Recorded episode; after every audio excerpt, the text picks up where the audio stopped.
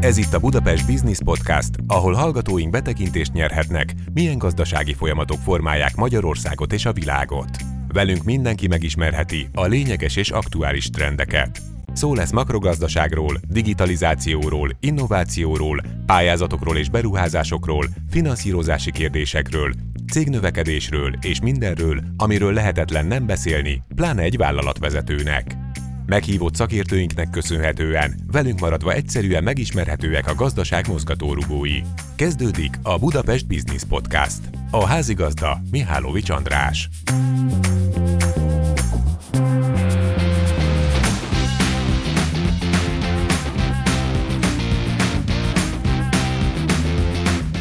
Köszöntöm kedves nézőinket, hallgatóinkat!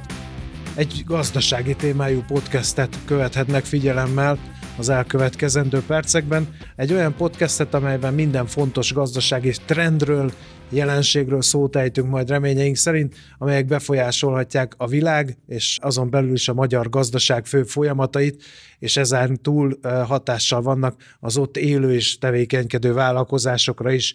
A célunk tehát az, hogy önök jobban tudjanak tájékozódni, eligazodni a hírek bonyolult világába, és nem mellesleg az is egy kiemelt célunk, hogy önök inspirálódhassanak ezekből a beszélgetésekből, annak érdekében, hogy meg tudjanak hozni bizonyos olyan döntéseket, amelyek a vállalkozások fellendítéséhez, előreviteléhez szükségesek. Az adások során én Mihálovics András fogok beszélgetni a Budapest Bank felkért szakértőivel, amelyek között pénzügyi, gazdasági szakemberek, digitalizációs szakemberek is vannak természetesen. Milyen témákat érintünk? Mikro- és makrogazdaságról lesz szó, digitalizációról, innovációról, pályázati lehetőségekről, finanszírozási megoldásokról, cégnövekedésről, illetve a cég érték növeléséről. A podcastünk elérhető az összes podcast platformon, és ezen belül a YouTube-on és a social media felületeken is. Én mégis inkább a Budapest Business Live oldalt ajánlanám az önök figyelmébe. Ez a Budapest Bank honlapján található a vállalatok menüpont alatt, és sok egyéb mellett a podcastünkön kívül számos aktualitás, elemzések, kutatások és szakmai rendezvények anyaga is megtalálhatóak ott. Az adásunk két hetente jelentkezik új epizóddal, de úgy kell elképzelni ezt az új epizódot, hogy minden epizód két részből áll majd, egy-egy nagy témát veszünk gorcső alá, melyet két részre bontva tárgyalunk majd ki. Így van ez most is. A podcastünk előző epizódjában a digitalizációról, az automatizációról és az ipar 4.0-ról osztotta meg gondolatunkat szakértőnk, most pedig egy kicsit az agilitásról, a lean szemléletről beszélgetünk majd, ugyanis kiderült az előző beszélgetésünkben, hogy ezek mind nagyon-nagyon fontosak ahhoz, hogy ezt a nagy technológiai ugrást, amely vár a mai magyar vállalkozásokra, meg lehessen lépni. A beszélgető társam továbbra is tehát Vityi Péter, villamosmérnök vállalkozó, a Kürt Akadémia ügyvezető partnere, az IVS alelnöke, a digitális gazdaság szakértője. Köszöntelek ismét itt a podcastben. Köszöntöm én is a hallgatókat és a nézőket. Az előző epizódban elég fajsúlyosan és nagy nyomatékkal mondtad azt, hogy mielőtt digitalizálunk, mielőtt automatizálunk, aztán mindezt rendszerbe foglalva az ipar 4.0 keretei között elkezdjük működtetni, az első lépés mindenképpen a szemléletmódnak a megváltoztatása, a gondolkodásmódnak a megváltoztatása. Miért van erre szükség? Miért nem jó az a gondolkodásmód, amit mondjuk egy vállalkozás évtizedek óta követ, és mit ad Isten még gazdasági sikerre is váltott? Igazából nem kéne új szemléletmód, hogyha a világ nem változna. De ha csak azt mondom, hogy hogy a Covid alatt is mennyire változott a felhasználók viselkedése. Mindannyiunk online vásárolunk, egy csomó dolgot online intézünk. Ez nyilván mutatja, hogy meg tud változni a világ, és a technológia ezeket a változásokat szinte minden iparágba behozza. Az ügyfélek elvárásai megváltoznak, és ha ezt mi nem követjük, akkor csak azt fogjuk észlelni, hogy a mi termékünket már nem vásárolják, vagy nem olyan áron vásárolják, hogy profitabilisak maradjunk, és az egész gazdasági tevékenységünk ez megkérdőjelezni. Tehát a világ változása az, ami ami miatt szükségünk van arra, hogy végig, folyamatosan végig gondoljuk, hogy amit csinálunk, az az értékteremtő folyamat, az vajon jól, jól működik-e, azt az értéket adja az ügyfeleknek úgy, ahogy ők ezt elvárják, vagy esetleg valami változás van, és erre reagálnunk kell. Ezt persze lehet intuitív módon is csinálni, tehát nem feltétlenül szükséges mindenkinek folyamat szakértőnek lenni. Ezek az eszköztárak inkább csak azt mondanám, hogy best practice egy ilyen jó jó megoldások, amik különböző vállalatok sikereiből vannak összerakva, hogy hogy lehet egy ilyen problémát, és akkor majd mindjárt visszatérek erre, hogy egy adott problémát milyen eszközrendszer tud segíteni, hogy jól fel tudjam dolgozni, jobb válaszokat tudjak adni, mintha csak intuitívan állnék neki, nem kizárva azt, hogy nagyon sok vállalkozó nem tanul soha menedzsmentet, vezetést, és maga nőtt föl tapasztalatok alapján informatikai eszközökről, informatikai megoldásokról beszélünk, digitalizáció, automatizáció kapcsán. Kinek a feladata a gondolkodásmódnak az elsajátítása? Mert lehet, hogy azt mondja az ügyvezető, hogy mivel számítógépekről van szó, én meg ehhez nem értek, akkor tessék az IT részlegnek ezt a digitalizációs ugrást előkészíteni és végrehajtani. Ez azért nehéz kérdés, mert itt a technológia csak a, a működést szolgálja. Tehát a, az IT-stól azt elvárni, hogy olyan mértékben ismeri az üzletet, ahogy az üzlet maga ismeri. Van ilyen IT is, aki képes erre, de sajnos van nekik elég más problémájuk is. Tehát egy tipikusan egy középvállalati uh, szituációban az IT szakemberek száma mondjuk egy vállalatban 3-4-5 el vannak foglalva az, hogy a meglévő rendszereket, irodai rendszereket működtessék. Valószínűleg ők nem lesznek olyan jó helyzetben, hogy, hogy ezt, a, ezt az üzleti folyamatot maguk kezdjék el elemezni, hiszen megvan saját feladatuk. Sokkal könnyebb vagy egy szakembert találni, aki ebbe segít az üzletnek, vagy magának a, az üzleti vezetőknek ezt a gondolkodást elsajátítani. Ez azért is könnyebb, mert hogyha az IT is oda megy, hogy szerint ezt így kéne csinálni, akkor megint jön a kérdés, hogy vajon azért felelős vezető ez elfogadja, vagy nem. Ha ő alapvető érdeke az, hogy hogy azt, amit csinál, azt a legjobban csinálja, hogy a vállalatvezetés ezt úgy látja, vagy a tulajdonos, hogy a költségeket folyamatosan lehet csökkenteni, a bevételeket növelni, tehát erre, ezeket szolgálja a folyamatjavítás. Uh-huh. Ezt hogy kell elkezdeni? Van egy ilyen tanfolyam, amit be kell írni a keresőbe, hogy lean tanfolyam, vagy agilitás tanfolyam, és akkor be kell íratni ügyvezető urat, és akkor utána megváltozik minden a cégnél, vagy ez ennél bonyolultabb? Ilyen egyszerű is tud lenni, tehát a, mondjuk a, a modern gyárak programjában így kezdtünk. Volt egy pár gyár, ahol be lehetett menni, meg lehetett nézni, hogy, hogy ezek az eszközök hogy működnek, kedvet kapni, de nem úgy indult, hogy akkor most mit vásárolunk meg, hanem akkor nézzük át, hogy nála tisztelt tulajdonos, a te értékteremtésed, a gyárat, te folyamatait hogy néznek ki, és ott már egy lean szemlélet volt, ami azt jelenti, hogy, hogy a lean az, az ugye a Toyota-tól jön, Toyota vezette be, a alapgondolat az az, hogy a, a termelés során vannak olyan lépések, amik értéket teremtenek, meg vannak olyan lépések, amik igazából nem teremtenek értéket, csak támogatják ezt a területet. Nos, hogyha én most ugye vállalatvezető vagyok, akkor azt próbálom maximalizálni, az értékteremtést próbálom maximalizálni, és a támogató funkciókat, amik csak költségek, azt minimalizálni, akkor van profitom. Ez az egyes lépés. A kettes lépés, hogy a folyamat során rengeteg veszteség lehetőség van. A Lean ebben segít, hogy ez a veszteség kategóriázálja ezeket, tehát nem nekem kell kitalálni, hogy mondjuk egy túl nagy raktárkészlet az egy veszteségforrás, mert ott áll benne pénzem, és nem használom. Tehát, hogy mi az ideális raktárkészlet. A minőségromlás, azt nem tudom eladni a vevőnek, az is egy veszteségforrás. Ha újra kell csinálnom valamit, mert nem sikerült jól megcsinálni, az időveszteség. Tehát egy csomó része van ennek, ezt könnyen el lehet sajátítani, nem egy bonyolult tudomány, az, aki az, aki a gyártásban vagy folyamatban benne van, azért ezeket látja, csak szépen kategorizáltan megkapja, el tud kezdeni vele dolgozni, van egy pár templét, amit tud használni, hogy segítse a gondolkodását. Tehát igazából ez nem, nem űrtechnika, minden logikus benne, aki neki akar látni, az mondom Lean, Lean környékén keresse ezeket a dolgokat, tehát az YouTube minden tele van ezzel, de vannak szakértő cégek, akik tudnak ebbe segíteni. Érdemes ezt a tudást megtanulni, tehát érdemes nem nyilván az ember több útja van ennek, hogy én önképzem magamat, vagy behozok egy szakértőt, de ha behozok is egy szakértőt, tanuljam el tőle, hogy mi ez. Ne legyen az, hogy ott hagyom, ő megcsinálja, elmegy, mert holnap után ugyanezt kell csinálni egyemberes feladat ez? Tehát elég, ha az ügyvezető úr elvégzi ezt a bizonyos tanfolyamot, vagy tanul a szakértőtől, vagy az egész vállalkozásra, vagy legalábbis azoknak a kulcsvezetőire rá kell ragasztani ezt a szemléletmódot.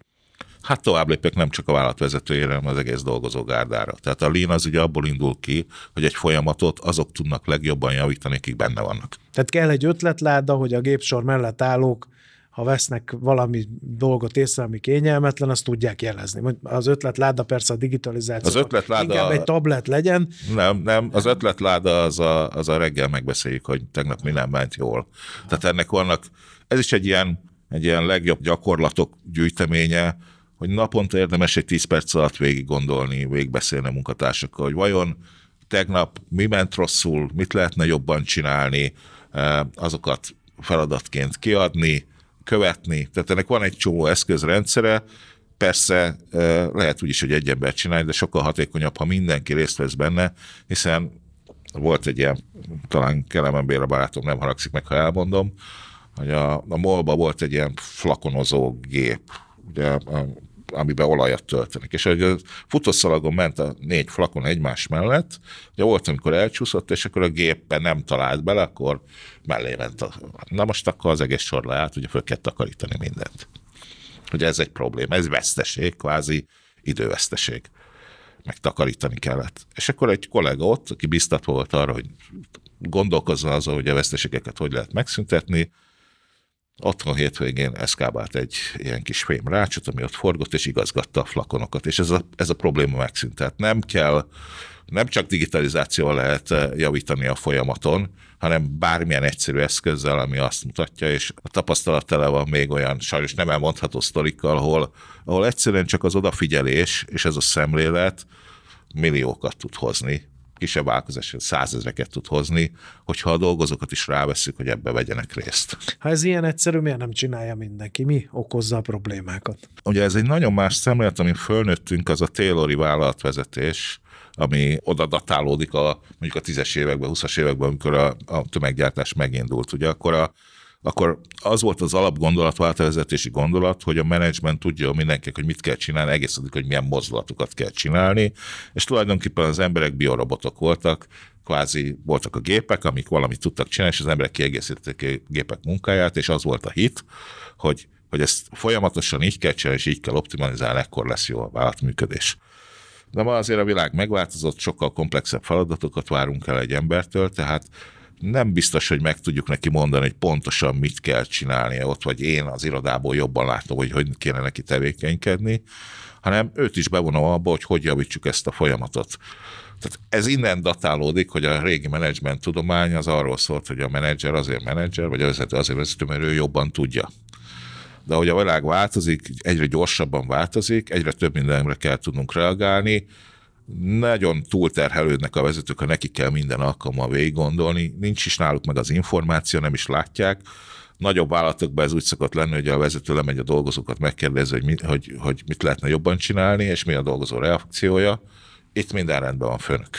Hiszen... Még ha nincs is rendben, akkor is azt mondja, hogy minden rendben van, mert ugye a kultúra az az, hogy ha, ha nincs rendben, akkor, akkor, akkor a dolgozó a hibás. Igen. Okay.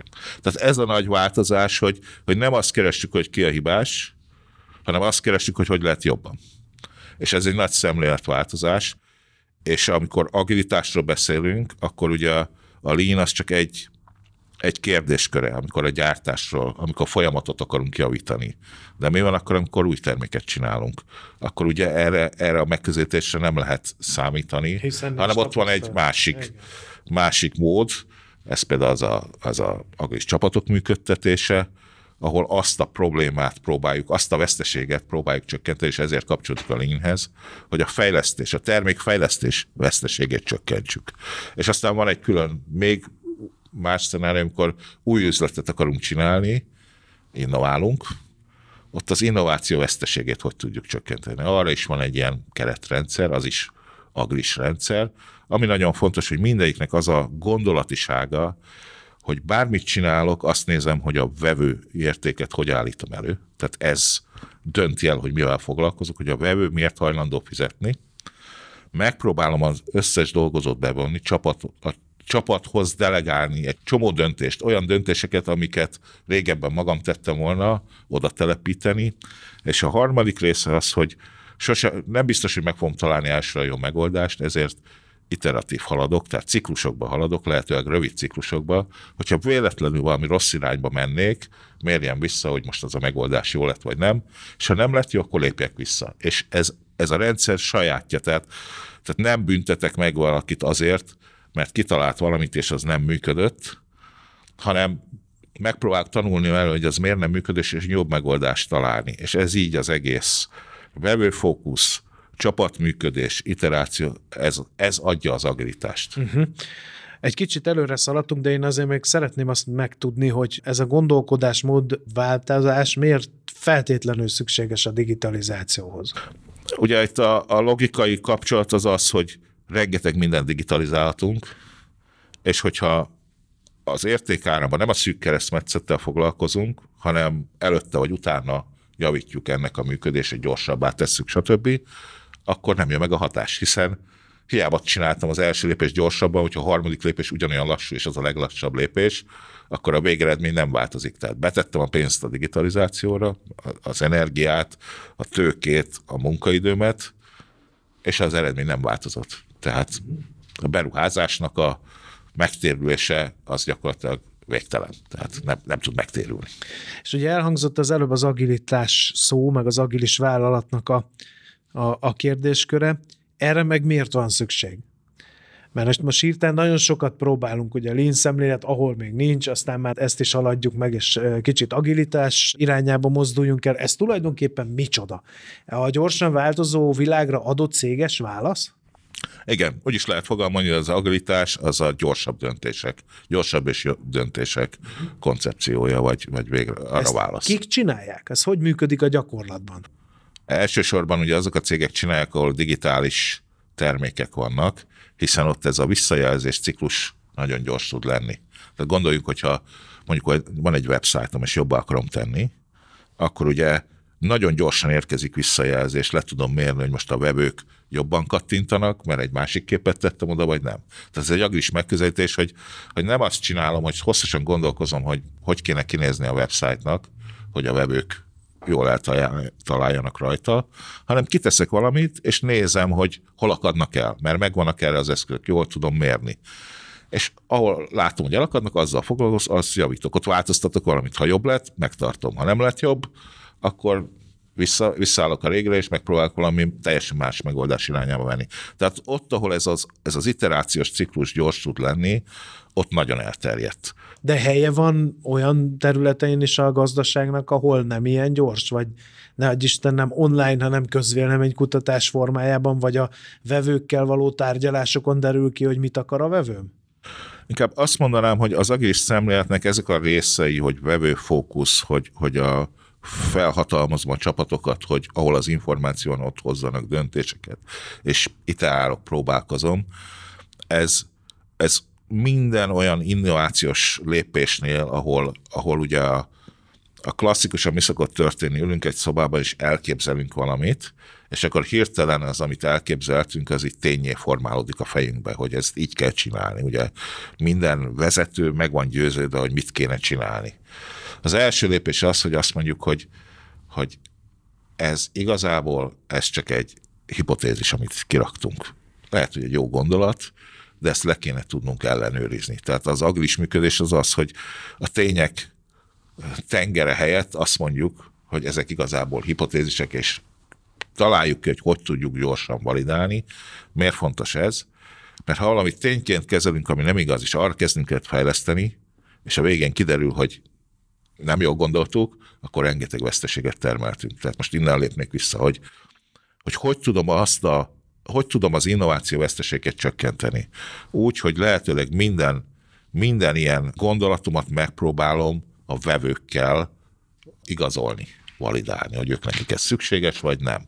Ez egy nagyon más gondolkodás, mert most hirtelen az összes ilyen, hogy mondjam, a, a vezetőségnek a gondolatait, ami általában idáig úgy volt, hogy ők azért vezetők, mert szakmailag nagyon jók, mindent jól értek, mindig tudják a válaszokat. Egy teljesen más kontextusba helyezem, mert azért, mert ami mondjuk öt évvel ezelőtt igaz volt a vevőkre, az lehet, hogy ma már nem igaz. És ma jó vagy nem jó, de a világ olyan gyorsan változik, hogy szinte senkinek a birtokában nincs az a tudás, hogy mindenről tudja mindig, hogy mi történik. Viszont, hogyha úgy gondolkozik, hogy hogy amit én itt gondolok a világról, ez egy hipotézis, és próbáljuk meg lehető leggyorsabban begyűjteni a visszajelzést, hogy jól gondolom, vagy nem, akkor sokkal több mindent tudok kipróbálni, és lehetőleg jobban eltalálom. Nagyobb eséllyel leszek sikeres. Ez nem garancia, mert lehet, hogy sose találom meg azt a szentgrát, amit kerestem, de legalább abban biztos lehetek, hogy a legkisebb költsége fog megtalálni, hogy egyáltalán elinduljak ebbe az irányba, vagy totálisan hülyeséget gondoltam. A digitalizációról azt gondolhatnók, hogy az IT feladat, beszéltünk is erről a podcast előző részében, mert hogy IT megoldásokról van szó. Most, hogy hallom nagyon gyakran az agilitás kapcsán azt, hogy a vevő, a vevő mit szeretne, a vevő mit akar látni, mit képzelünk a vevőről, ez meg úgy tűnik, mint hogyha sales feladat lenne hiszen ők találkoznak az ügyfelekkel, ők tudják, mit akarnak a vevők. Jó, egy website esetében Igen, de mondhatom, hogy a mar- marketinges is a vevőt akarja, Igen. a vevő gondolatait próbál kitalálni. Na most, a termékmenedzser is Igen. a vevő gondolatait. Most, hogy így beszélgetünk, kiderül, hogy ez az agilitás, ez egy témunka. Abszolút. Tehát a, igazából úgy is meg lehet fogalmazni, érkezhetünk egy másik irányból is. Ugye a vállalatok, amikor valami komplex dolgot akarnak kitalálni új terméket, akkor projekteket hoznak létre. Ugye? A projekt azért projekt, mert nem a silóban gondolkozunk, a marketing külön, a sales külön, a termelés külön, hanem új termék kifejlesztésre létrehozunk egy projektet, és a projektből minden silóból, minden disziplinából beembelünk egy embert. Itt már azt, hogy ne egy szemlélettel gondolkozunk, az nagyon szépen megvan.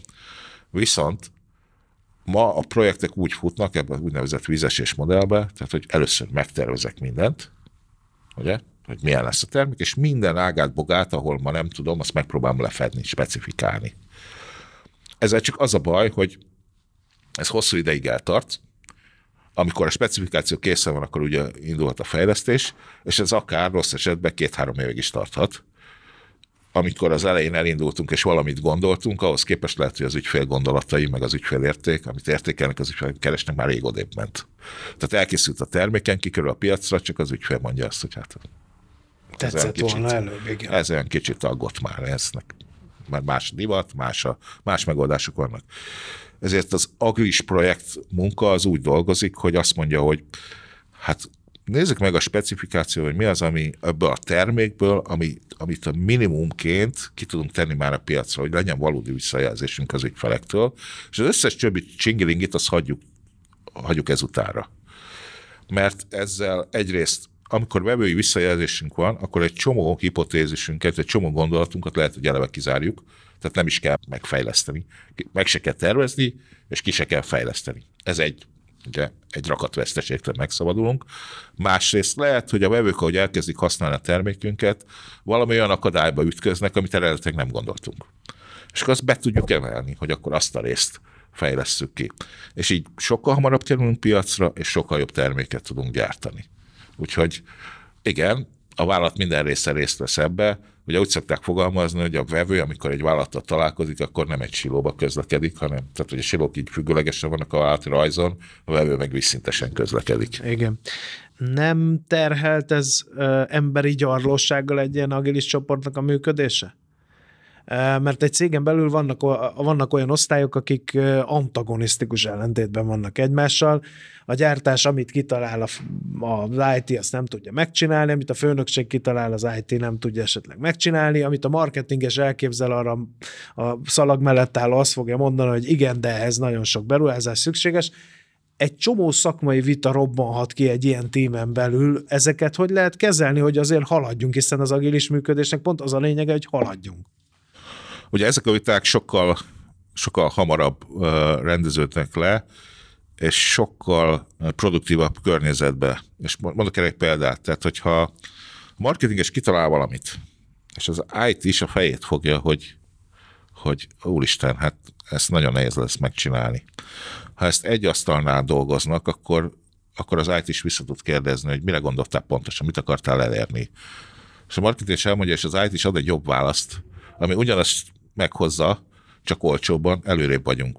Amíg egy projekt keretében a silóknál ez ugye már le van rögzítve, és sokkal nehezebb visszajönni egy ilyen döntésbe. Tehát marketing összerakta, hogy ezt kell megépíteni, átkerül az IT-ba, akkor ott ők dilemmáznak, hogy most akkor mondjuk meg nekik, hogy ez, ezt így nem lehet megcsinálni, vagy túl drága, mit akartak valójában.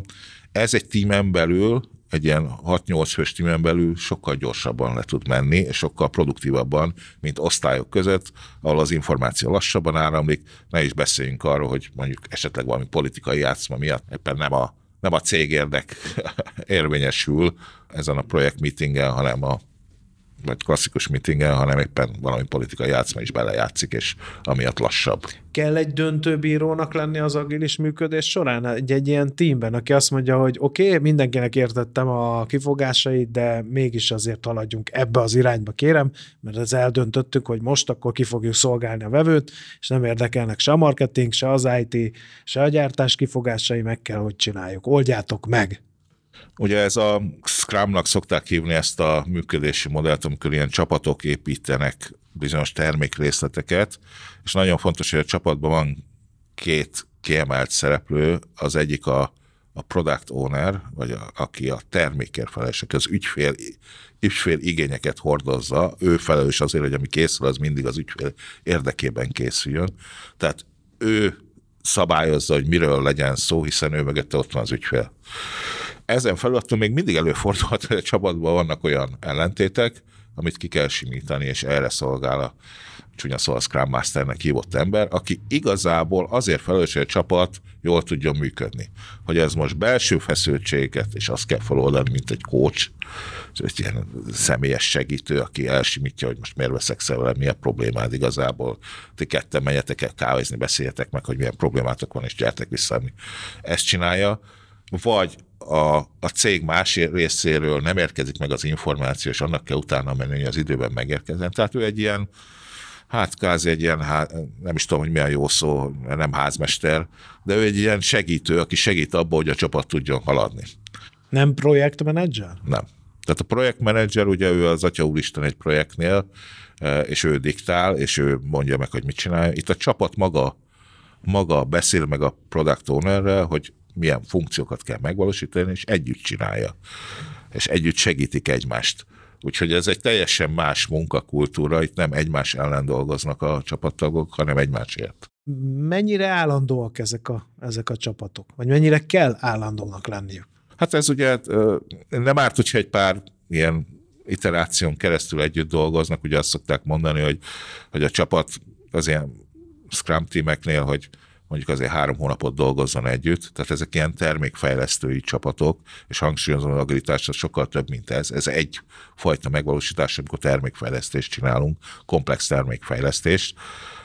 Van ahol, van, ahol ezek a csapatok hosszabb ideig állandóak, van, ahol attól függ, hogy mi az adott feladat, adott időre egy szakértő beszáll, mert hogy most éppen valami speciális feladat van, amihez kell, az, hogy a szakértő együtt dolgozzon van, hogy a szakértő csak idénként jön, tehát ugye ez, itt, már, itt már széles lehetősége van a vállalatvezetésnek, hogy hogy építi ezt.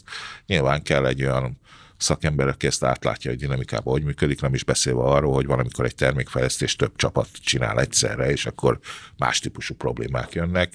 De a tapasztalat az az, hogy egy jól működő ilyen agilis szervezet az, az kétszer-négyszer gyorsabban gyárt mint egy hagyományos projektstruktúra, ahol a információs veszteség, a, a különböző tervezési és egyéb veszteségek hátráltatják.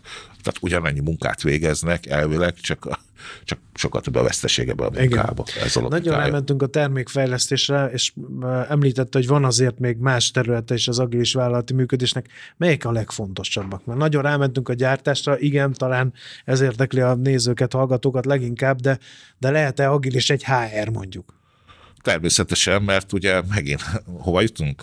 Vevőigények. Tehát mennyire figyelek arra, a HR neki a vevője ugye a dolgozó, meg a vezetők. Tehát, hogy a HR mennyire hozza be ezeket, mennyire van a különböző HR-en dolgozó kollégáknak felhatalmazottsága, hogy döntéseket hozzon, vagy csak a HR vezető hozhat meg, és mennyire próbál szolgáltatásokat úgy építeni, hogy iteratív módon szépen kiviszi az ügyfélhez, megmutatja, hogy lesz jó, egy ilyen riportot csinálunk, mit gondolsz, mit kéne beletenni, tehát hogy visszajön ez az input, és így iteratív építkeznek, vagy pedig elmennek, kigondolnak valamit, megépítik, és oda teszik az ügyfelek elé, és az ügyfelek a termék, vagy a, vagy a report 10%-át használják, és 90%-át soha. Volt ilyen tapasztalatunk HR-es csapatokkal, hogy a konkrét feladat az volt, hogy csinálnak egy HR dashboardot, hogy a HR működését megmutassák a, a vezetőknek különböző aspektusaikat. És akkor mondtuk, hogy ne építsetek meg, vigyetek valamit skicceljetek föl valamit, és vigyetek oda. És hát tízből tíz rögtön a munkaerő felvétel részét érdekelte, a többit mondták, hogy ez, ez nem érdekes. Erre koncert, erre akarok információt. Tehát ez legyen meg. Visszajöttek, mondta megint, ne építsétek meg, skicceltek fel valamit, hogy milyen aspektusait tudjátok a munkaerő felvételi folyamatnak bemutatni. Megint elvitték, ránéztek, ott szép csártok voltak a tetején, hogy elképzelték, hogy mi, mi lehet fontos egy üzleti döntéshozónak. Rögtön kiúzták a csártokat, színes csárt nem kell, az kell nekem, hogy itt még egy plusz adat, hogy itt mennyi időt töltünk el, hány jelölt van, mikorra várhatom, stb. És volt nagyon egy érdekes, hogy azt mondták, hogy és legyen egy sor, hogy másnak hogy megy, az átlag mennyi, hogy lássam, hogy, mert hogyha nekem mutatsz egy számot, hogy ennyien jelentkeztek, és ennyi idő alatt, lehet, hogy azt mondom, hogy az sok, miért ilyen hosszú. De ha látom, hogy átlagosan ennyi, akkor értem, hogy a munkaerőpiacsal van baj, nem a, nem a HR-rel. Tehát mutassatok nekem egy benchmark sort, egy, egy referencia sort, hogy a többinél ez hogy alakul. És két-három iteráció alatt egy teljesen más termék, az ügyfelek számára sokkal uh, értékesebb, viszont megépítés szempontjában meg töredéke. Tehát egy sokkal értékesebb terméket csináltam egy sokkal alacsonyabb költséggel. A cég működések minden területén lehet agilis? Ha a lint is ide vesszük, már pedig a lint ilyen működés, szinte minden részét lehet agilisan közelíteni, de nem mindenhol jó a Scrum, nem mindenhol jó a Lean. Tehát attól függ, hogy mi a probléma, amit, amit eh, kezelni kell. Van olyan cég, ahol például nem engedhetik meg maguknak, hogy, hogy egy-egy embert betegyenek egy ilyen Scrum teambe, mert, mert van mondjuk a, azon a területen egy-két jó ember, vagy nagyon jó szakember, akit kéne idézőbb a projektbe is, a termékfejlesztésbe használni, de az operációból se vettem ki. És akkor mondjuk elosztják úgy, hogy heti két napot itt dolgozik, három napot meg ott dolgozik. Tehát nagyon sokfajta működési modellje van ennek, de mindegyiknek az a lényege, hogy vevőszemlélet, felhatalmazott csapat, iteráció. Lehet ezt tanulni? Természetesen. Megint csak ugye a linnél beszéltünk, hogy van-e, van olyan ok. Természetesen, természetesen lehet. Nálunk is a Kürstakadémben, nekünk is van ilyen kurzusunk, de hát az internet is tele van ilyen anyagokkal, tehát azért ezt, ez bőven két-három nap alatt fel lehet venni ezeknek az alapjait. Ennek mi a buktatója? Mert most mindig felvázolunk tök jó dolgokat, amelyek túl szépek, hogy igazak legyenek. Megint, hogyha ez ennyire a bölcsek köve, akkor miért nem csinálja több cég? Hát ugye egyrészt ez mindig a változástól való félelem, illetve hát a, a, a cég azért nem dönthet úgy, hogy most elmegyek tanulni, működtetni kell. Tehát itt is a fokozatosság kell, meg kell találni azt, hogy, hogy hol vannak fájó pontjaim, hol van az, ahol úgy érzem, hogy többet kéne tennem, és a jelenlegi folyamataim nem elég jók hozzá, és akkor lehet belenézni, hogy na, akkor ide, ide hozzunk be egy agilisabb működés, ahol gyorsabban fog tudni döntést hozni. Ott, ahol minden rendben van, nem érdemes beletúrni, mert fölöslegesen ne fejleszünk, hanem mindig azt keressük meg, hogy hol vannak a, a veszteségforrásaim, hol, hol nem vagyok versenyképes a piacon, hol kellene valami új iniciatívát bevetni, hogy, hogy, hogy új terméket csinálni, vagy új szegmest elérni, és akkor lehet nézgetni a technológiát, meg a módszertanokat, hogy erre milyen, mik a jók válaszok.